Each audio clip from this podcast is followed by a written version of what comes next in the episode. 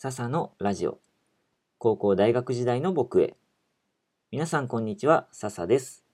この番組では昔の自分が聞いたらワクワクしてしまうような僕の体験やあの時その話を聞いていたらなぁなんて内容を話していきます。今日はどうすれば彼女ができますか？というテーマでお話ししたいと思います。これ昔の僕が一番悩んでた内容で、ぜひ10年前の僕に聞かせてやりたい内容です。さて、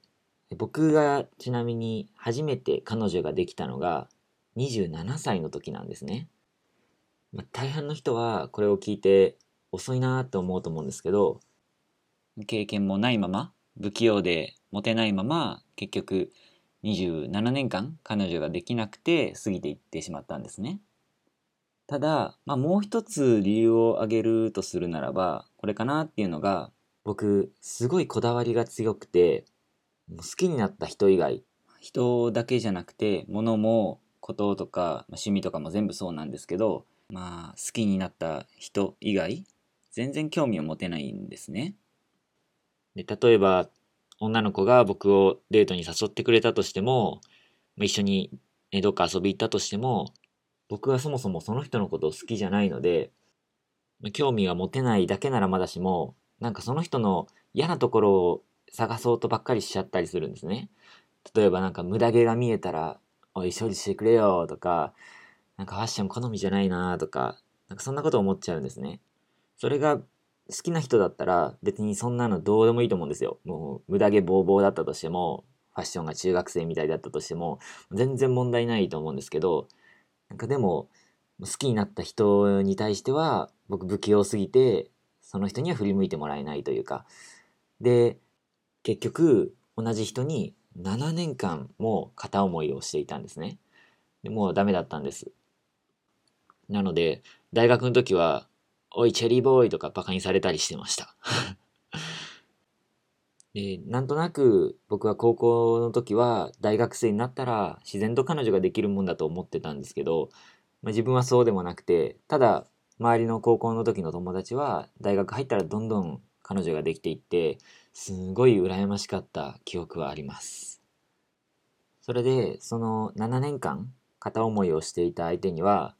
全部でその7年間で3回思いを伝えたんですけど、ダメだったんですね。で、ほんと最後の最後の時は、まあ、これでダメなら諦めようって決めて、で告白したんですけど、やっぱりダメでした。で、それでそのまた後の話なんですけど、僕、青年海外協力隊っていうのに参加して、で、パプアニューギニアっていう国に行ってたんですけど、そのパプアニューギニアに行く前の研修ですごい素敵な人と出会って恋をしたんですね。その7年間の片思いが終わって、その後の話だったんですけどね。で、その人と出会って3日目ぐらいの時にいろんな話をして、で、その話をしている中で、ああ、この人と一緒にいたら絶対人生楽しいんだろうな、という、なんか、確信、直感なんですけど、確信が持てたんですよ。でそれ好きとかじゃなくて、人生一緒に、一生一緒にいたいな、みたいな。そんな風に直感でビビッときたんですね。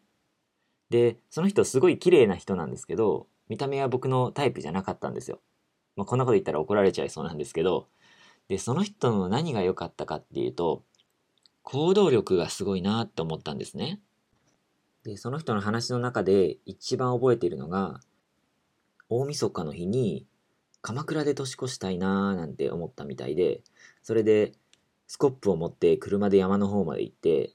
で、それで鎌倉を作って、で、中で鍋焼きうどん作って食べたらしいんですね。で、当時の自分は、まあ、ちっちゃい頃から僕アイデアマンって言われてたこともあって、いろんなアイディアはあったんですけど、それを行動に移す力がなかったんですね。行動力がなかったんですよ。なので、その子のことをすごいキラキラして見えたんですね。でも、まあ、思いを伝えたんですけど、当時付き合っていた方もいたみたいで、で、振られちゃったんですね。で、まあ、そこで、その子に負けないぐらいの行動力、自分をつけてやろうって思って、僕はパプアに行くときに、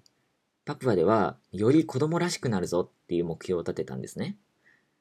で、子供らしくってどういうことかっていうと、子供ってやりたいと思ったら、その行動に移しちゃうじゃないですか。例えば、僕小学校の時に漫画家になりたいっていう夢があったんですけど、とりあえず、だから漫画を描いてみて、学級文庫に入れて、で、友達に読んでもらったりしてたんですね。で、その時って、友達につまんねえって笑われたらどうしようとか、誰にも読んでもらえなかったらどうしようとか、そんなことを全然考えずに、とりあえずやりたいからやってみたんですよ。で、子供って、鬼ごっこやりたいなと思ったら、鬼ごっこやろうって言うし、で、なんか、そこに穴が開いていて、中が気になったら、中、とりあえず覗いてみたりするし、なんか中の方が気になって、で、人の家の庭に忍び込んじゃったりもするし、僕小学校の時そういうことをやっちゃったことあって怒られたこともあるんですけど、まあ、人に迷惑をかけるようなことはもちろんやっちゃダメだと思うんですけど、とりあえず後先考えないで行動しちゃうっていうのが子供の良さ、凄さだと思うんですよ。で、そういう目標を立てて、僕はパプアニューギニアに行った時に自分がやりたいって思いついたことはとりあえず全部実行してみたんですね。例えば、小学校の時から漫画家になりたいっていう夢もあって絵も得意だったんで絵本制作がしたいなっ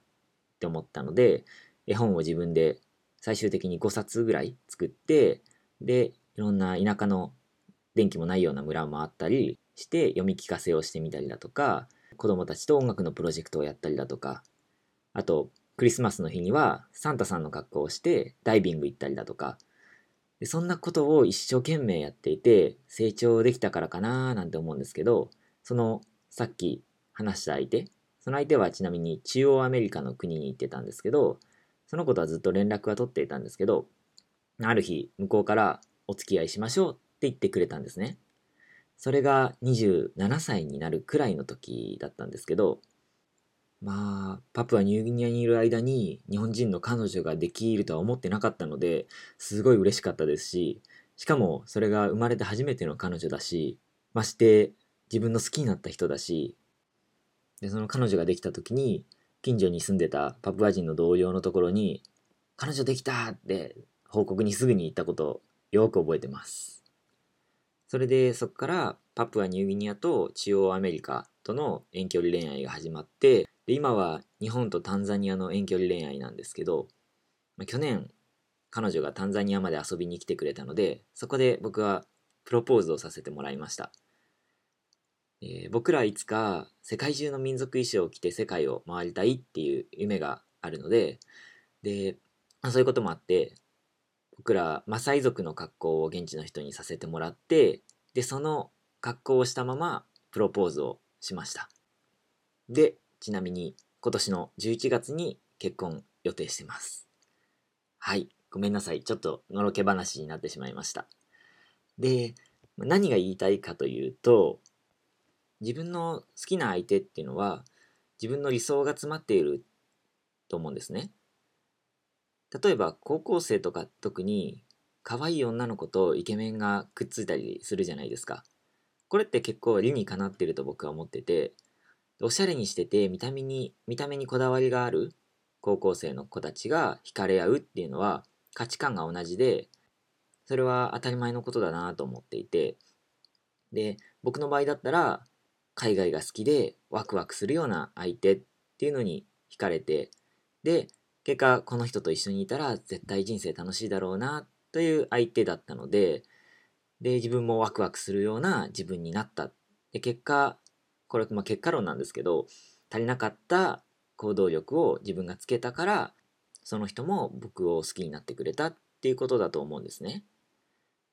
そしてあと協力隊に参加した時にも思ったんですけど自分のやりたいことをやるってとても大事なことだなと思っていてというのは自分のやりたいことをやるっていうことはそういう場に身を置くってことじゃないですか。海外が好きだったら海外に行く。サッカーが好きだったら自分がサッカーをやるとかサッカーを見に行くとかそういう場に身を置かなきゃならないってことですよね。ってことはそこで同じ価値観を持った人と出会う可能性が高いっていうことだし、まあ、これは異性とか同性とか関係なくなんですけどね。類は友を呼ぶという感じですね。で、そこで自分の理想により近づいていくってことが自分が魅力的になっていく。で、周りからも魅力的に見えるようになっていくっていうことにつながるのかな、なんて思います。はい。ということで、どうすれば彼女ができますか？っていう質問をされたら、僕は自分のやりたいことをやって、でその場に身を置いて、で、もしえー、好きになった相手に認めてもらえなければ、より理想の自分に近づくための自分磨きをしたらいいんじゃないかって答えます。まあ、なんか成功体験が一度しかないのに偉そうでほんとごめんなさい。なんとも言えないんですけど、僕の一例を挙げさせていただきました。まあこんなに結局ダラダラいろいろ話しちゃったんですけども、何が一番言いたいかっていうと、僕も27歳まで彼女できなかったけど、今こんなにいい人見つけて幸せなわけだし、まあそんなに焦んなくても大丈夫ですよっていうことを、10年前の自分とか悩んでる人がいたら、そんな風にアドバイスしてあげたいななんて思います。はい。ということで、最後まで聞いてくれてありがとうございました。よかったら、ぜひ他の回も聞いてみてくださいね。それじゃあ、またね